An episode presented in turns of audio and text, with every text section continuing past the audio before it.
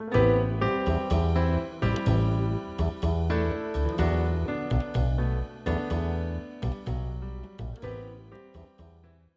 さん、こんにちは。日本語便利貼り第58回始めたいと思います。ホストは日本で人材メディアを運営するジョブメンタのマリと台湾人日本語教師のリタです。マリさん、今日のテーマは何ですか？今日のテーマはターゲットです。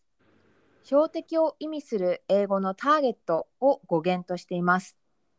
マーケティング用語としてよく使われ、商品やサービスを利用すると考えられるユーザー層のことを意味します。では実際に会社の中でこの言葉が使われるシーンを想定してロールプレイをしてみましょう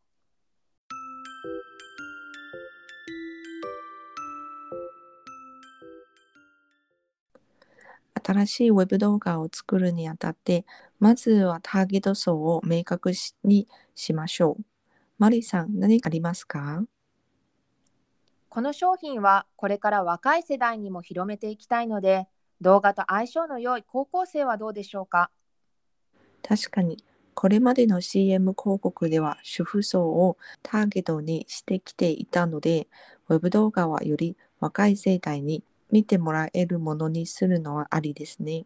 ソーシャルメディアとの連携もできますし何より新たなユーザー層の開拓につながるのではないかと思います。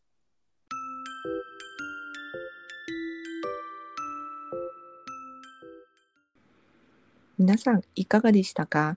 オフィス内で使われる日本語なので、しっかり意味を理解しておきましょう。それでは本日もありがとうございました。次回の配信は金曜日です。皆さんぜひ聞いてくださいね。また次回お会いしましょう。